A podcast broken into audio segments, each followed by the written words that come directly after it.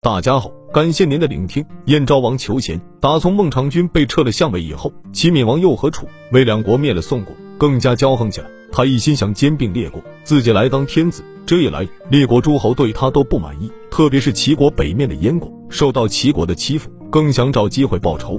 燕国本来也是个大国，后来传到燕王哙手里，听信了坏人的主意，竟学起传说中尧舜让位的办法来，把王位让给了相国子之。燕国将军和太子平进攻子之，燕国发生大乱。齐国借平定燕国内乱的名义打进燕国，燕国差点被灭掉。后来燕国军民把太子平立为国君，奋起反抗，把齐国军队赶了出去。太子平即位，就是燕昭王。他立志使燕国强大起来，下决心物色治国的人才，可是没找到合适的人。有人提醒他，老臣郭伟挺有见识，不如去找他商量一下。燕昭王亲自登门拜访郭伟，对郭伟说：“齐国趁我们国家内乱侵略我们，这个耻辱我是忘不了的。但是现在燕国国力弱小，还不能报这个仇。要是有个贤人来帮助我报仇雪耻，我宁愿伺候他。您能不能推荐这样的人才呢？”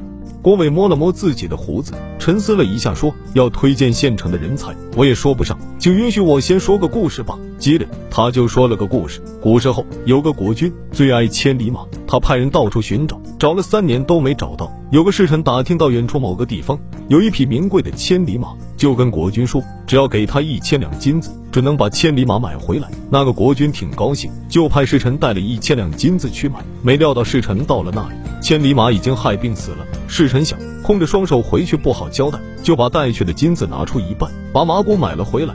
侍臣把马骨献给国君，国君大发雷霆，说：“我要你买的是活马，谁叫你花了钱把没用的马骨买回来？”侍臣不慌不忙地说：“人家听说你肯花钱买死马，还怕没有人把活马送上来？”国君将信将疑，也不再责备侍臣。这个消息一传开，大家都认为那位国君真爱惜千里马。不出一年，果然从四面八方送来了好几匹千里马。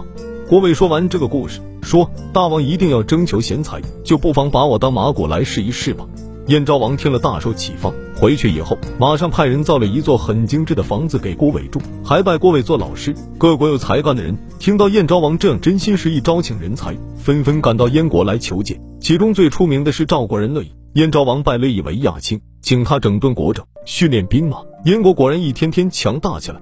这时候，燕昭王看到齐闵王骄横自大，不得人心，就对乐毅说：“现在齐王无道，正是我们雪耻的时候。我打算发动国人马去打齐国，你看怎么样？”乐毅说：“齐国地广人多，靠我们一个国家去打，恐怕不行。大王要攻打齐国，一定要跟别的国家联合起来。”燕昭王就派乐毅到赵国跟赵惠文王接上了头，另派人跟韩、魏两国取得联络，还叫赵国去联络秦国。这些国家看不惯齐国的霸道，都愿意跟燕国一起发兵。公元前二十四年，燕昭王拜乐毅为上将军，统帅五国兵马，浩浩荡荡杀奔齐国。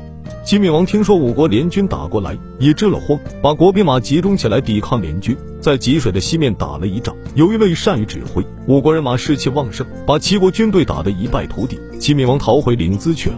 赵、韩、秦魏的将士打了胜仗，各自占领了齐国的几座城，不想再打下去了。只有乐毅不肯罢休，他亲自率领燕国军队长驱直入。一直打下了齐国都城临淄，齐闵王不得不出走，最后在莒城被人杀死。